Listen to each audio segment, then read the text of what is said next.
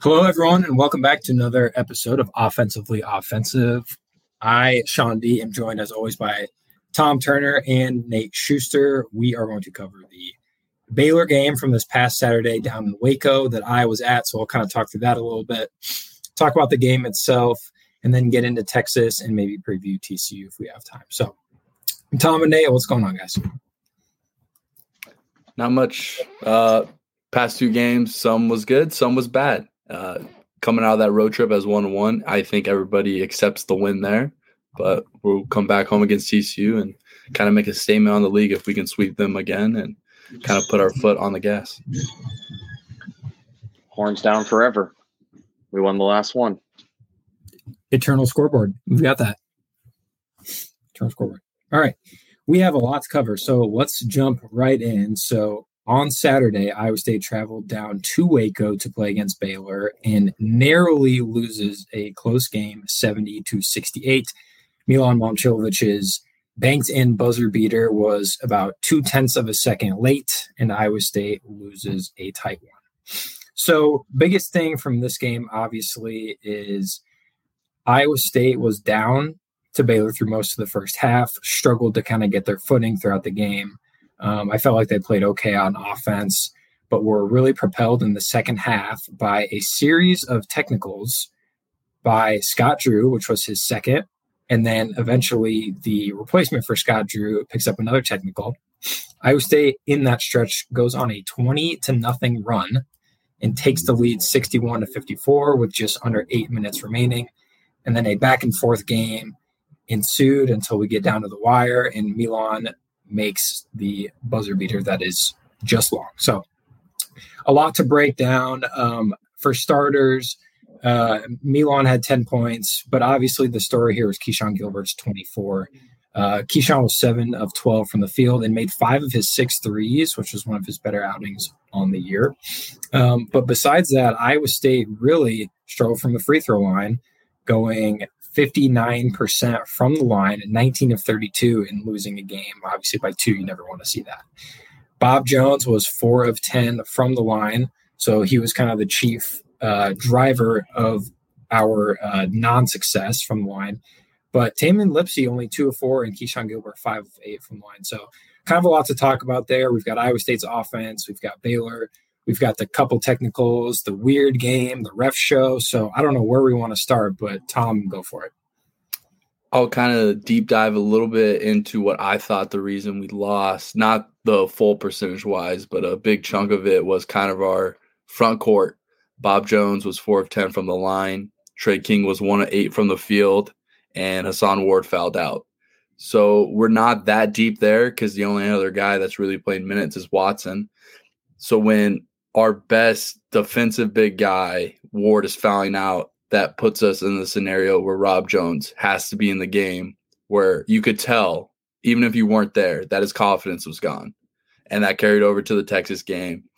And it was just the way our guys were getting beaten down low, offensive boards. They had 11 offensive rebounds in the first half.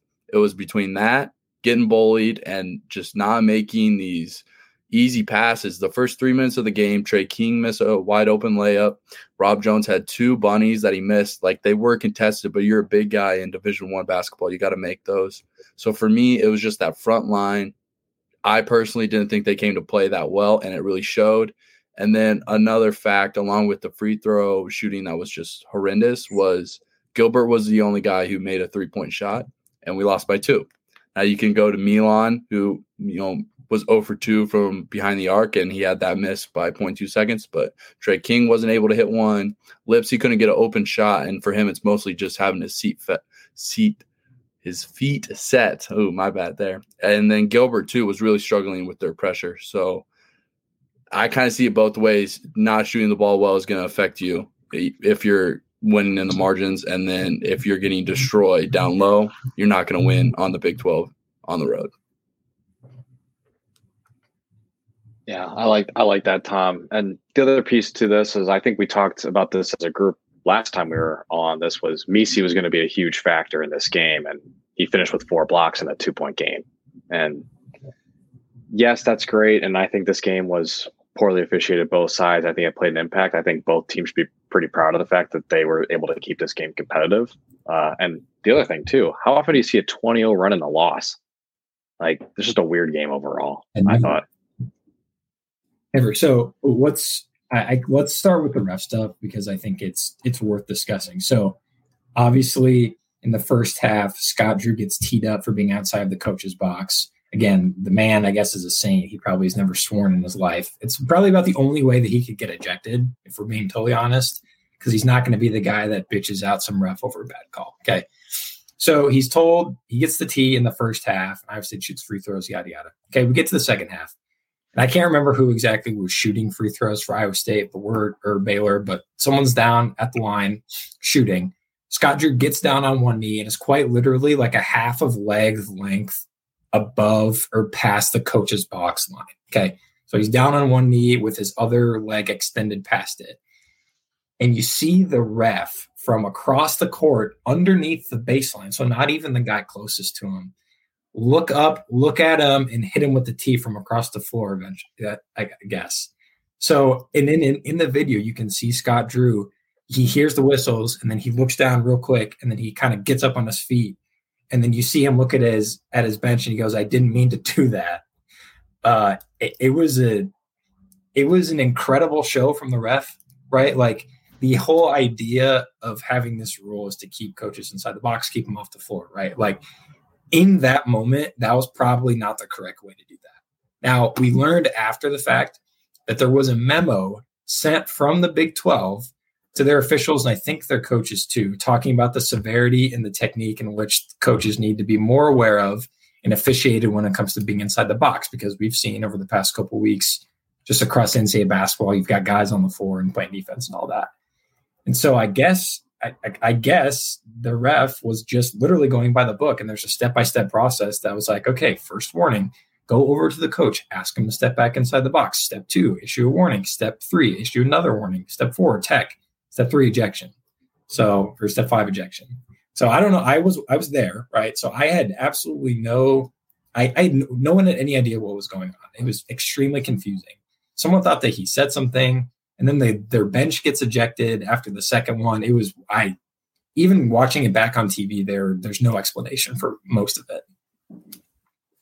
It's so weird to me that technical sequence because that call feels like you know a 10 second violation for a free throw like that yeah sometimes it happens but more often than not you're not going to call it you know what i mean yes, like says the bucks fan just saying yeah, I'm not biased at all. Uh, but it's happened for others too. Uh, when I when I was growing up, I was I was a baseball umpire, and when you're umping kids, you're looking at these the box. Like, yeah, the kids are gonna balk, but don't call the chicken shit ones. That's a chicken shit tee, in my opinion. But I'm all for it because it helped us. But if it was my coach, I'd be freaking livid. I think the word weird is the perfect way to describe this because – First of all, it was the official who was by the free throw line. And then it's not like the play was going on because we've seen that before. Shaka Smart was a sixth defender when they were playing Creighton um, like a month ago. Right, and that right. was during the play. Like here, he was on, like he wasn't standing either. He was just kneeling down, talking, and the play wasn't going on. So, like, I'm on there. I thought it was weird, but obviously, as an Iowa State fan wanting to win that game, getting their head coach ejected, and then they have to go with their next best assistant coach. Um, really put us in a situation to win. We go on a 20 0 run, end up losing. But overall, it was just a weird situation. And TJ did get a warning for the coaches box against K State. And maybe that was like after that game, they sent out that memo. There's a lot of stuff going on. Iowa State's on a four game streak where the opposing head coach has got a technical foul. So I don't know. It was just a weird situation. It, I mean, on, on the other end, it was hilarious in arena. Like I was dying laughing because no one had any idea what was going on. But I was like, hey, great call. You know, I'm sitting there like clapping, like, hey, let's keep it going. Let's go stripes. Here we go. Here we go. Because I think we made eight free throws during that stretch. So like it was it was about half our points on that 20-0 run. Um, obviously, it didn't end up working out in our favor because we might have made eight or attempted eight during that stretch. Maybe we made six out of those eight. didn't end up mattering, right? Like we still lost. And so I guess there's some if I'm a Baylor fan, you go, all right, well, at least, you know, we pulled this one out. But if you're an Iowa State fan, that happens, that's and it's the other way around. Like I don't think that those refs would have been they wouldn't have made it out alive. This is the one place where you could probably do that. I don't think they would let them fly out of the airports. They would just make them drive just because they'd be so pissed. It wouldn't like hurt them or anything, but they just like really inconvenience them because we're Midwest nice. A lot of passive passive aggressiveness. Yeah. Not sure I like that one, sir. Not sure I like that one. Yeah. So so we get we get to this point of the game and Iowa State is up they're up 7, right? Like I don't even know how that happened first and foremost. Well, besides the ref stuff, get to this point we're up and it didn't feel like we deserved to be. We just felt like the beneficiaries of a really strange situation. And then you're kind of looking around and you're going, are we, we're, we're three point away from being up double digits and we're not even remotely playing as good as we could be. So I, I, I don't even, the first half, I thought, eh, and I kind of hinted at this, the offense did play well. If you just kind of watched, Baylor played zone and we, we did a really good job finding soft spots. But a theme that I've kind of noticed, especially from this game and then Texas a little bit, is our bigs kind of struggled to finish around the rim and sort of that mid range area that's a little bit closer to the basket. I Rob Jones, his little push shot is usually pretty decent. I didn't feel like it was on against Baylor and definitely wasn't against Texas. You know, Ward is a little bit less likely to take something like that. And Tre King, I would trust amongst those three to do that. But I feel like we executed, but just couldn't convert. I don't know if you all thought the same thing. I think that's part of Missi being there. I mean, when you get a shot blocker of that caliber, you do think about it a little bit more. You know, hey, is this guy going to be around me? Send it to the third row. But yeah, some days are just off too. I yeah, it's just one of those days where Baylor's defense kind of got the best of us when they weren't playing that well of defense going into that game, which was kind of shocking. But one part that did stand out was we had that end of the game scenario. Lipsey scores. TJ doesn't call a timeout to set up the defense. We see that later in the Texas game where he doesn't call a timeout to set up the offense. It works out. Here on defense, Lipsey scores the layup, but he still has plenty of time to get back. He does. But instead, he is about a couple feet by the half court line. Their center sets a screen, and then he's just out of the play, and it's four on five. And then it's Tre King against a downhill guard and Jayden Nunn, who's just going to get past him every time. He happened to finish and get a three point play, which was huge. But Lipsey was nominated for one of the best defensive players in all of college basketball this couple hours ago.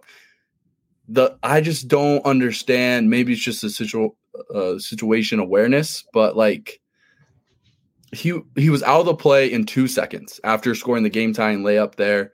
I felt like he should have understood the assignment a little more. There's going to be a screen. Why are you that far up? There's eight seconds to go. I don't know. I would like your guys' opinion on that. I was pretty frustrated watching it back and seeing the way he was playing defense on that final possession. Yeah, Sean, you go first. I uh I, I, I agree with you, but I think it's easier said than done. Um, like I don't I, I, don't think he could just snap his fingers and do something like that.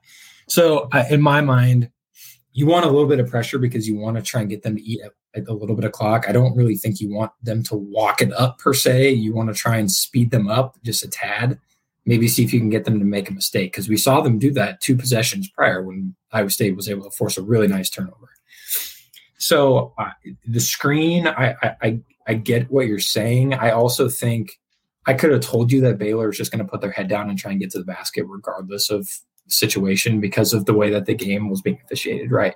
We did that the prior couple possessions to both Gilbert and Lipsey, or maybe it was Lipsey twice. It was literally just put your head down and we're going to get a whistle, and we did it. Okay, we couldn't convert on every free throw, but it was a successful possession in my mind. So uh, I don't know. I, I think I, I get it, but I don't think it's that simple. I think it just takes a while to get like it's a long court, it's a long game. He made the layup. He has to be the point of attack defender on the way back. It's it's tough to be all things, like especially when you when you're relied on so much. Uh, and to be quite honest, I, I don't think that he should have to be relied on as much as I wish that we could delegate a little bit more so he could get more shots and not have to be the sole best defender on the team. But that's a whole other story. But yeah, I think it was just a lot on his shoulders. I think, yeah, my way of looking at it is probably a lot more in hindsight because we all saw the uh, camera shot of their coach signaling a timeout and immediately taking it back. So maybe if they're walking up the court, that timeout does happen. It was just it was tough to see because it's just an Iowa State thing. We tie the game up. Five seconds later, we're down by two. It was just one of those things, and but it's it's whatever. Did you all? What were your? Okay, so we tied up, right? Were you thinking? So I had this feeling. I was like, I don't think this is going to work out for us. I don't know if you all felt that, or you're like, okay, it's tie game. Let's go. We got we got one more. Like, what would rank your optimism level as they were inbounding? less than 40%. It it my brain works weird and it immediately went to 2015 when Kenny Chery hit a floater with about 2 seconds left after Bryce Dejean-Jones hit a 3 to take the lead. That was the same scenario that popped in my head. I was like, "Oh no." And then the ball screen happened. He was going downhill and he finished. I did have hope that we would get a good shot off. I didn't know it was going to be that good, but yeah, it was less than 40% once we tied the game. I was like a seven out of 10. I'm surprised you weren't as optimistic as I was. I just thought personally they were going to get a foul call the way the game was going, that they were going to not quote unquote bail them out, but they're going to drive down with like a second left and get fouled. There was a foul, he just happened to finish it, but it just seemed like one of those games where like we're we can't blame the refs because they gave us so many calls and those technical fouls that we were just upset about how the game happened, and that's kind of how it turned out. We are just upset that we were 0.2 seconds away from going two and zero oh on the road. Let's let's talk about free throws for a second. So it mentioned Iowa State going 19 of 32 from the line, which is 59 percent. This was their fifth straight game not shooting above 70% as a team. The fifth game in a row, not above 70% from the free throw line. Okay. Already kind of broke it down in terms of individuals. So prior to the Texas game, Iowa State was shooting 65% from the line in losses this year. So I, when I wrote my article after this game, I had charted kind of the following. So Baylor, we lost by two. We left 13 points on the board. BYU, we lost by 15. We left nine points on the board. OU, we lost by eight. We left three points on the board. So one of our better free throw shooting performances. A&M lost by four, uh, left nine points on the board. And then Virginia Tech, nine point loss, left 11 points on the board. So you could directly tie poor free throw shooting to three losses this year, right? If and you can make the argument for a couple more. This team, I was uh, I was curious about the metrics in the NCAA tournament after I saw that because I went and count out and I said, we are we are horrendous and it's going to bite us in the butt and it has multiple times and I'm sick of it. So I went and charted. I charted the differences.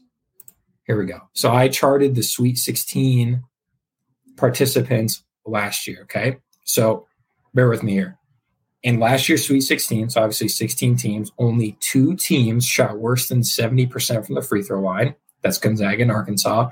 And both were full percentage points higher than Iowa State's 68.5%. So it's not a, it's not an individual metric that will determine success. I'm fully aware of that. It's your success from the charity stripe, but it matters. And I thought that that was interesting because my hunch was correct. I'm like, there's no way a team gets to the second weekend shooting free throws as poorly as we do. So I just want to get your both of your opinions on that.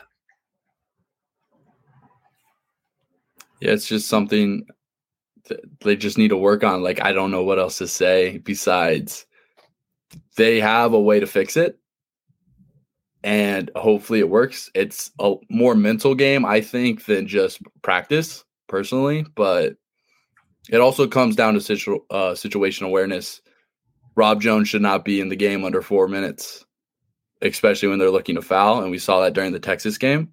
And um, a little more mental with Gilbert and Lipsey. And we've seen Gilbert, his he's starting to get a little better. He had a rough game at Texas, but his shooting stroke is starting to look a little more on tack, especially off the dribble.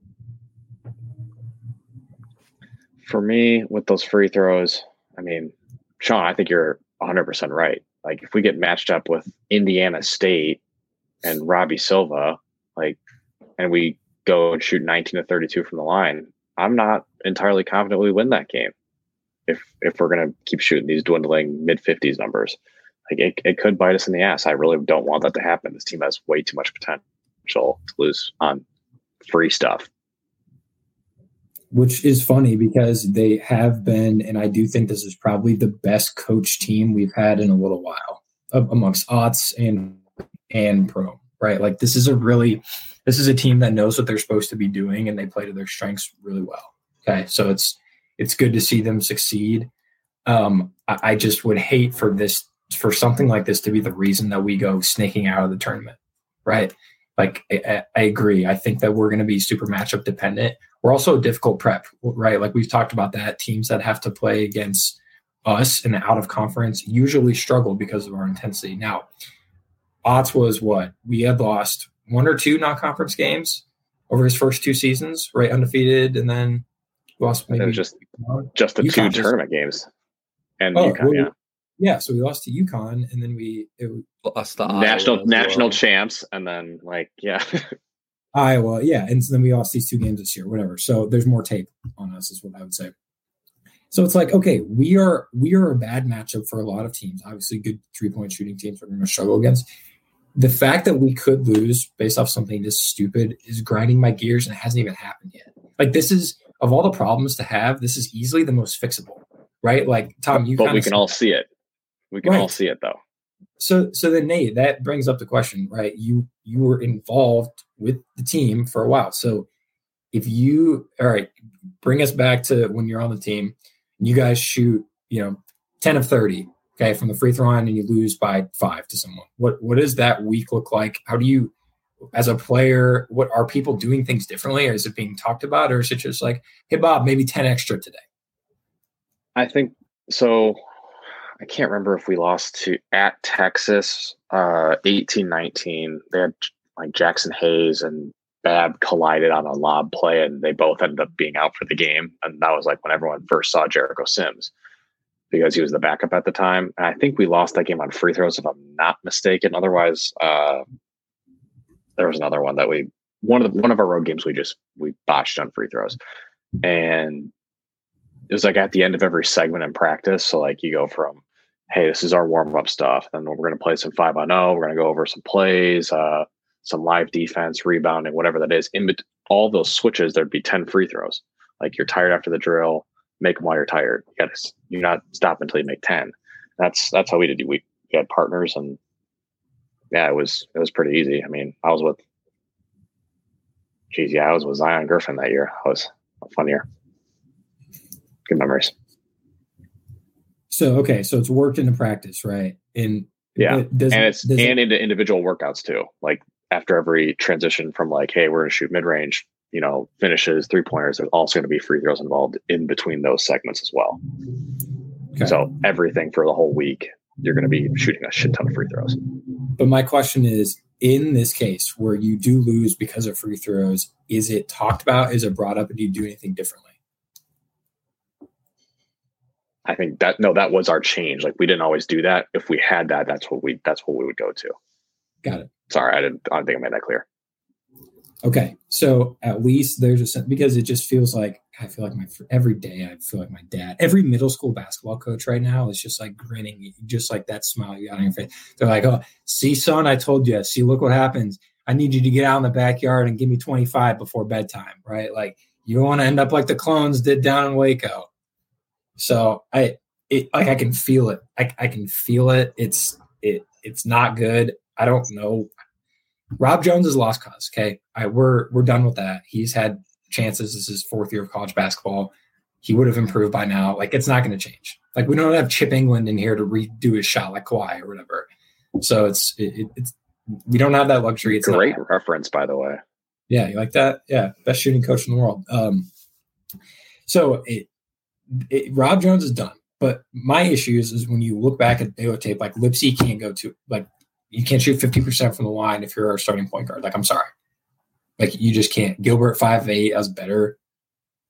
it's it's it wasn't enough, right? In between the three of them, those are pretty much a majority of our free throws because we had, yeah, Milan was two of two, Gilbert five eight, Tamin two of four, Bob Jones four of ten with an air ball, and then the the shot preceding the air ball was this close from being an air ball. It was uh not ideal. And then Hason Ward was one of two. So I don't know if there's anything we can do about it, but it's staring us in the face, and I am just worried that that's how our March visit is going to end.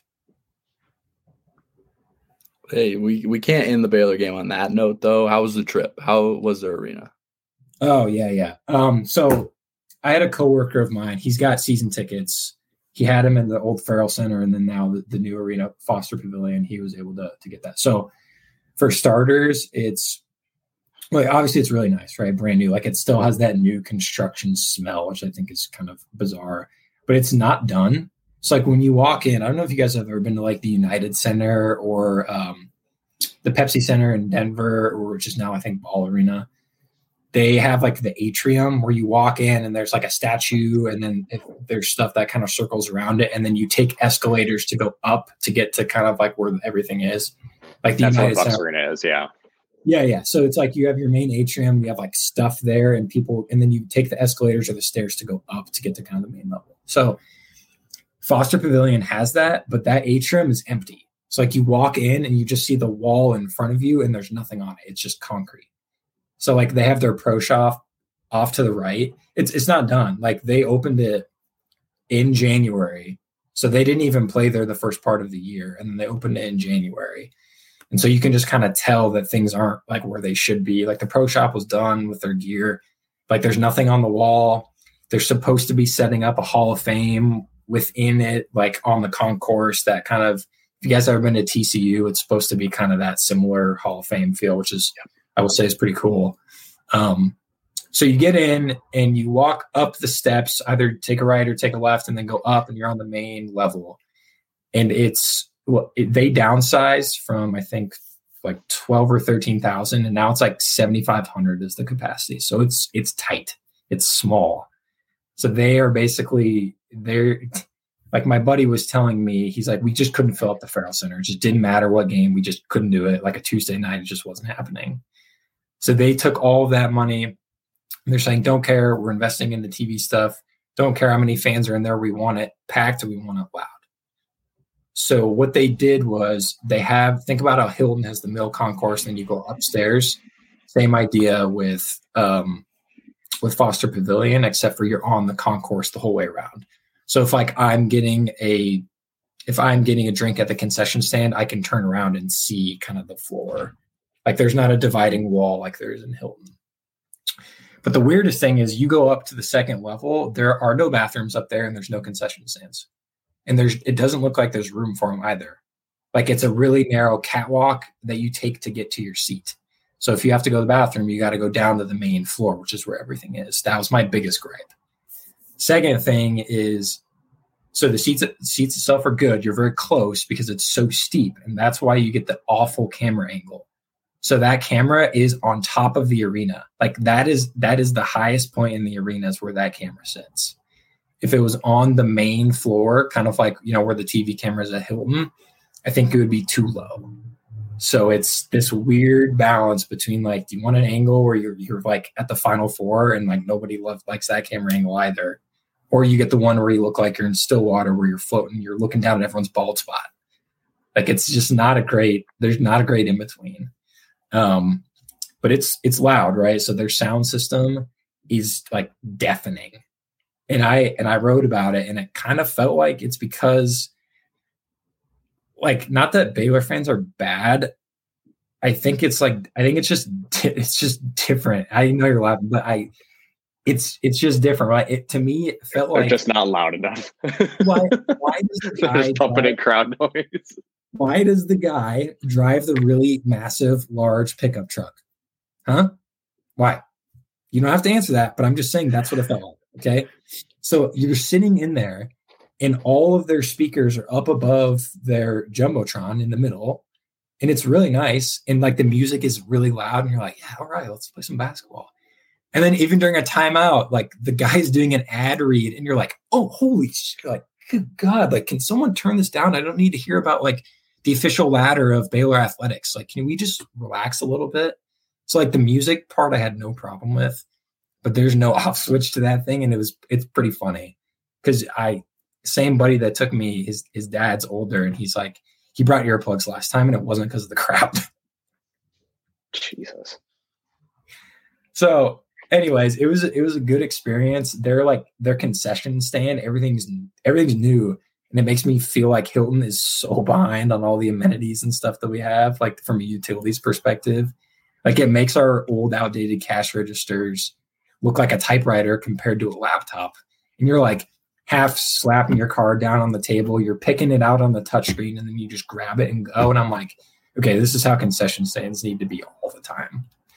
Um, they have like the the metal detector lists like you just where you just walk through and there's not like an actual medical or a, a metal detector. So that well, i mean we don't have that at all which is i don't know how we get away with that but it's great. But they have like you just walk between the two sensors. You don't take anything out of your pocket and they're just like yep good to go. So i think they're just worried about you carrying a piece in there anyways because it's waco but you know who knows?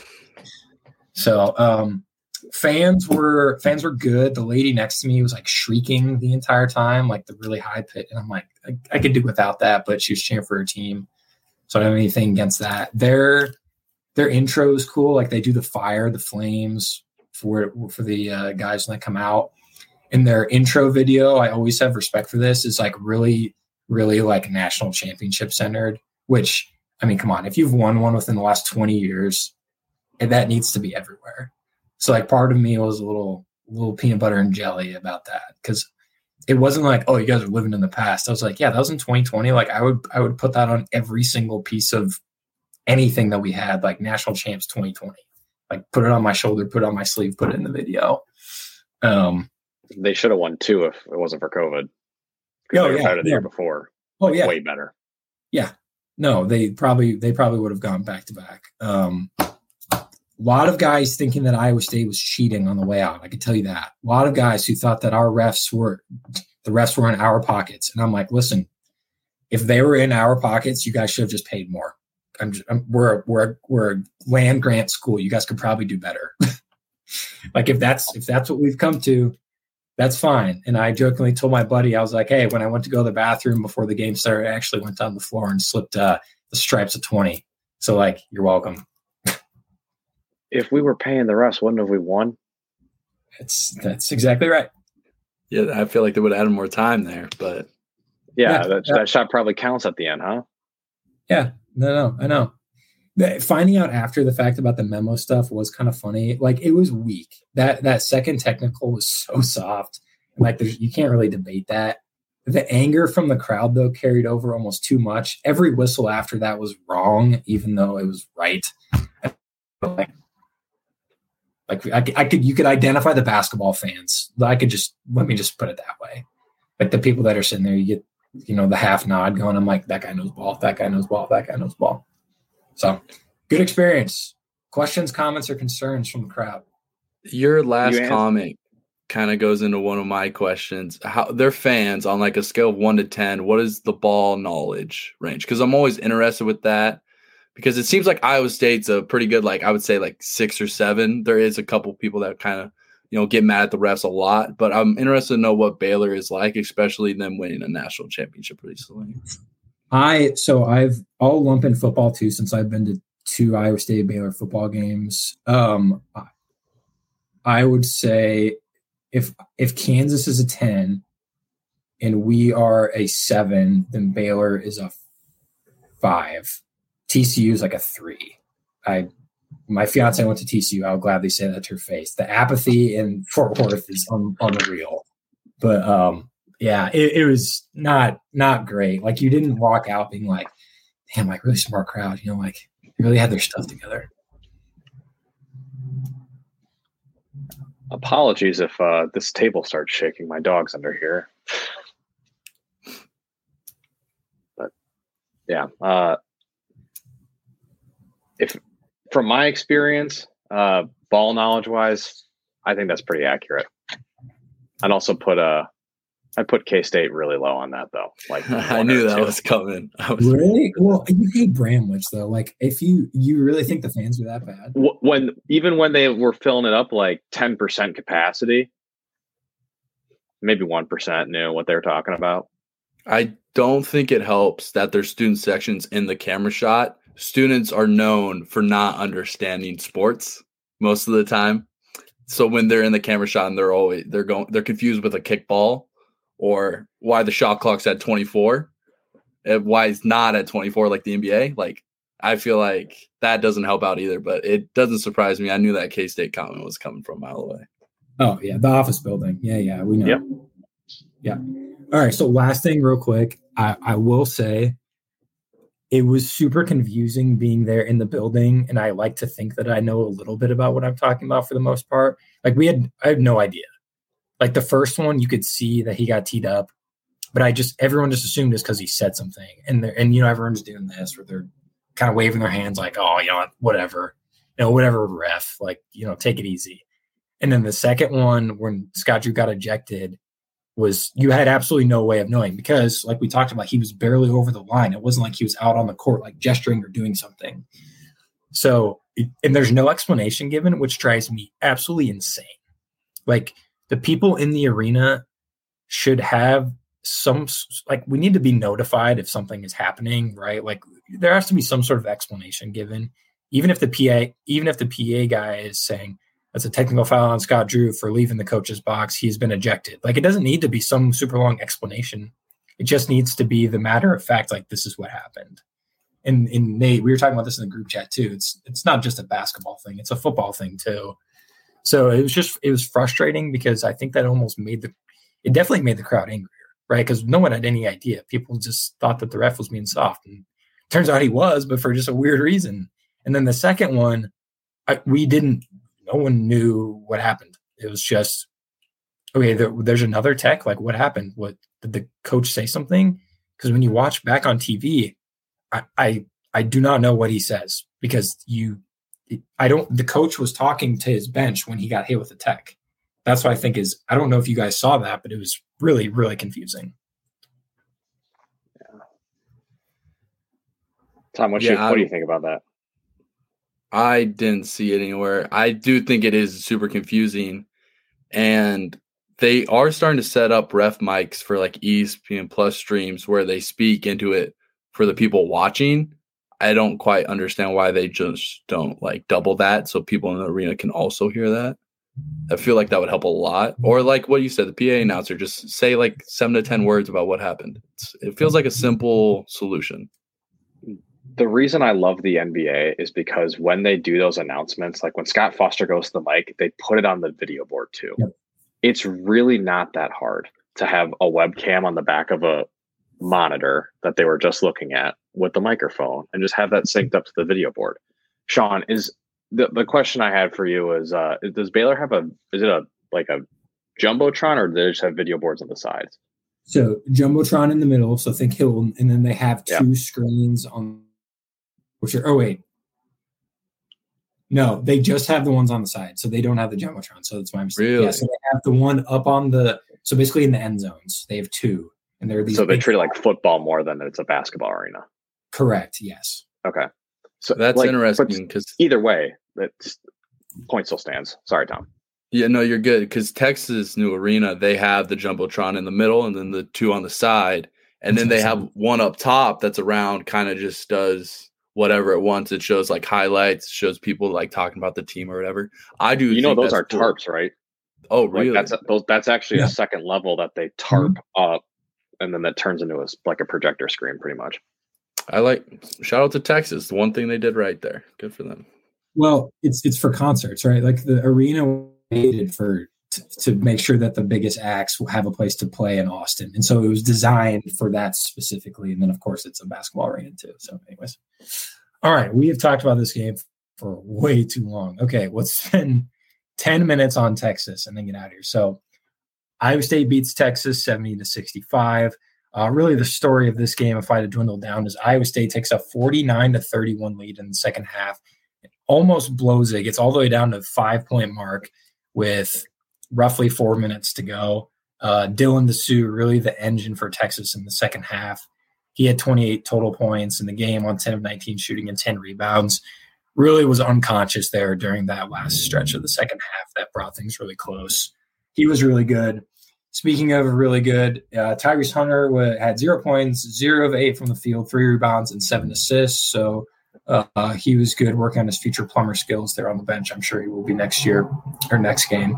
Uh, UT, so 37% from the field average, from three. They only made three threes, so only shot 21% against Iowa State's notor- notoriously bad three point defense, which I think is a story as well. So let's start there. Um, Nate, what'd you see when you were watching the other night? Uh, one didn't see much the first half, thanks Longhorn Network. Uh, thank God we don't do that anymore. Um, honestly, if I had a couple takeaways from this game, is really uh, I want to give a shout out to one of my old managers, uh, Rudy Cuss. He's was on with the program. His saying was first team of six nine wins. It's the case for both of these games. Baylor got to 70. We got to 70. It's right every time. Uh, question I have for you guys though. Which had more zeros, Tyrese Hunter against us or his paycheck to go to Texas? Oh, it's a mean question, but it's a good one. Okay. Okay. Just a thought. All right. All right. I don't think I need to answer because it's rhetorical, but I think we know the answer. Equal? Sure. Sure. Tom, hit me. What you got? So the main takeaway from this, and I kind of did some research after it, was I focused on the blown lead part and what happened in the final three minutes that led to us squeaking out the victory. And I think the answer is Tamin Lipsey. Of the last four possessions, Lipsey had it twice for more than 10 seconds. And on those two possessions, we scored from the field. The other one led to a Milan free throw where he went one for two. And there was, you could even add in a third one where he touched the ball. I have it as seven seconds that led to the Tre King miss dunk, which was not fun to watch live. But in the two possessions that he touched the ball for more than 10 seconds, he ended up with a three pointer, which was a huge shot. And where he lost the ball for a second, had to regroup and then knock it down. And then the other one, a pick and roll with Tre King that led to the dunk and then a timeout from Texas. So Tamin Lipsey, freshman year, doesn't do that. A perfect example is the 23 point lead to Texas Tech, where they kind of went in bully mode on him. And the stats I dug up from last year in 2023, we had four losses where we had a 10 point or more lead.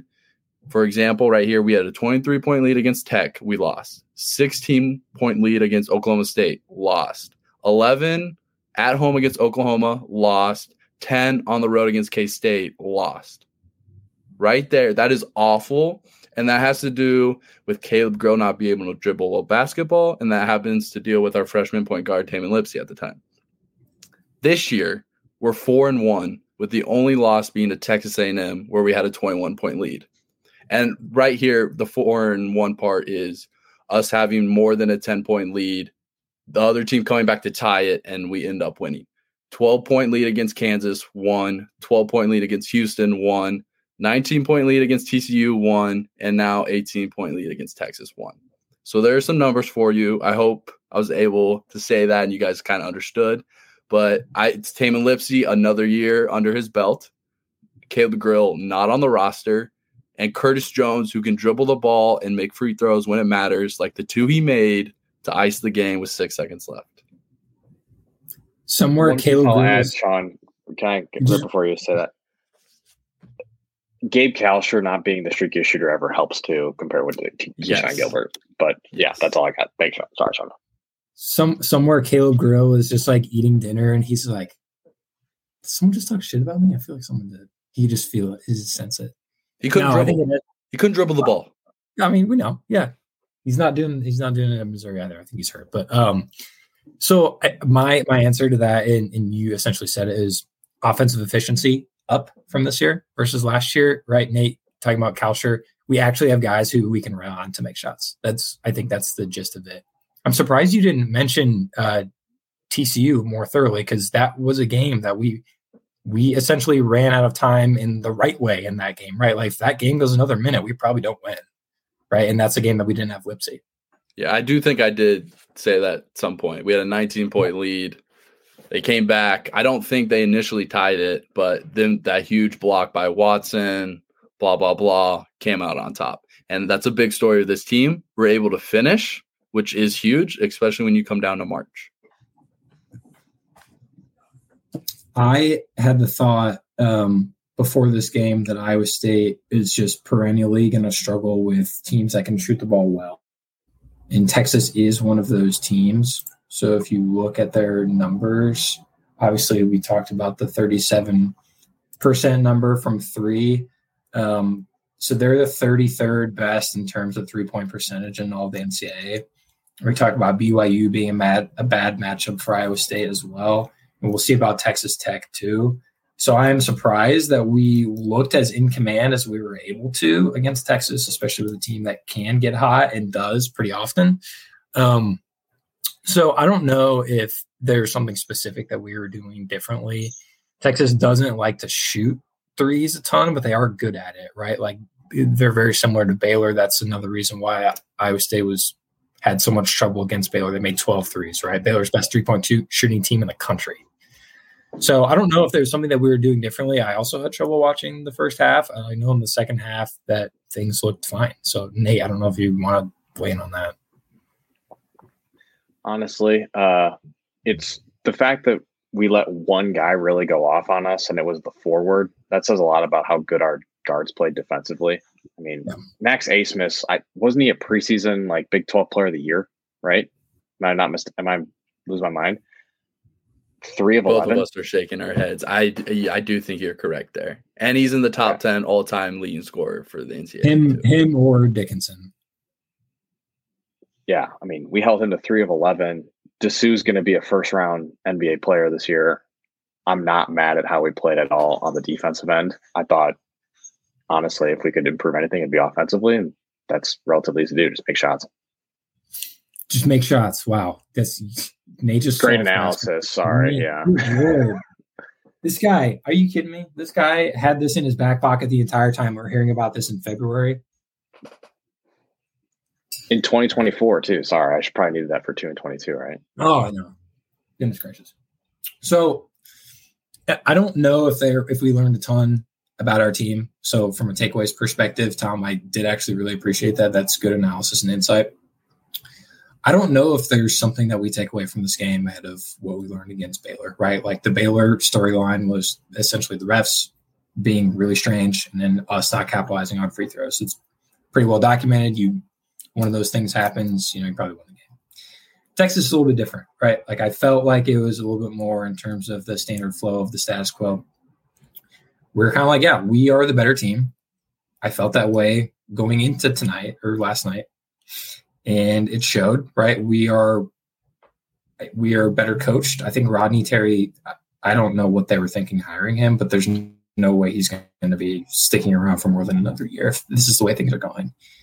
Um, peace out to the Longhorn Network. Good riddance. We, I would say we hardly knew ye, but we knew ye a little bit too well. So I'm I'm glad to be done with that.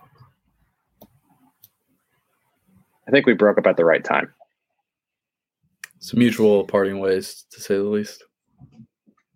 Yeah, good luck in the SEC, Tyrese. Anyways, all right. Um, we're we're about time. Let's talk about TCU real fast. Okay, so let's do about three minutes on TCU. So Iowa State is a seven point favorite according to KenPom. TCU just lost to Texas, the same team, seventy-seven to thirty-three, or excuse me, seventy-seven to sixty-six. Uh, Texas out rebounded TCU 34 to 21.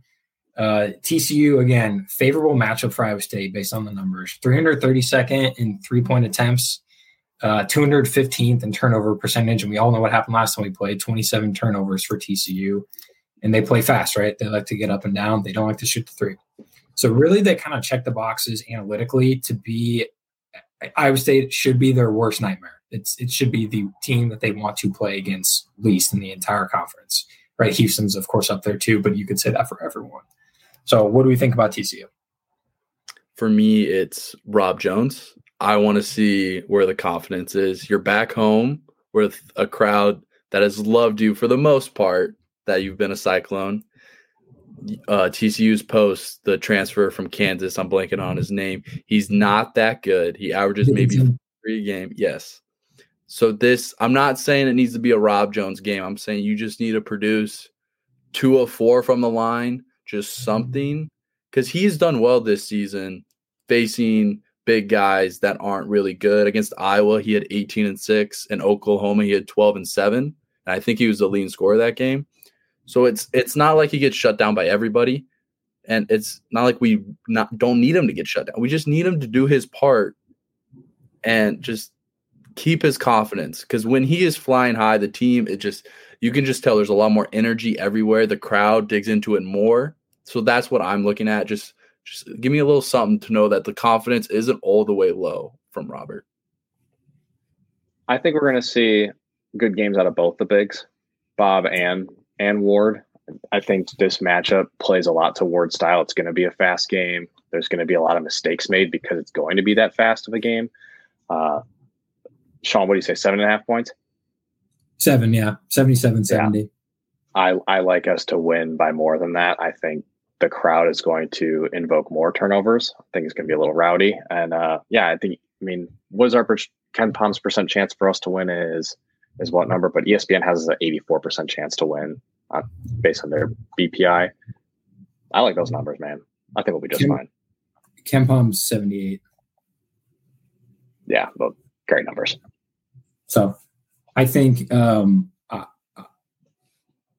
I think we're going to see about a bounce back game from Baylor. I would just love, honestly, if we could show some success at the line.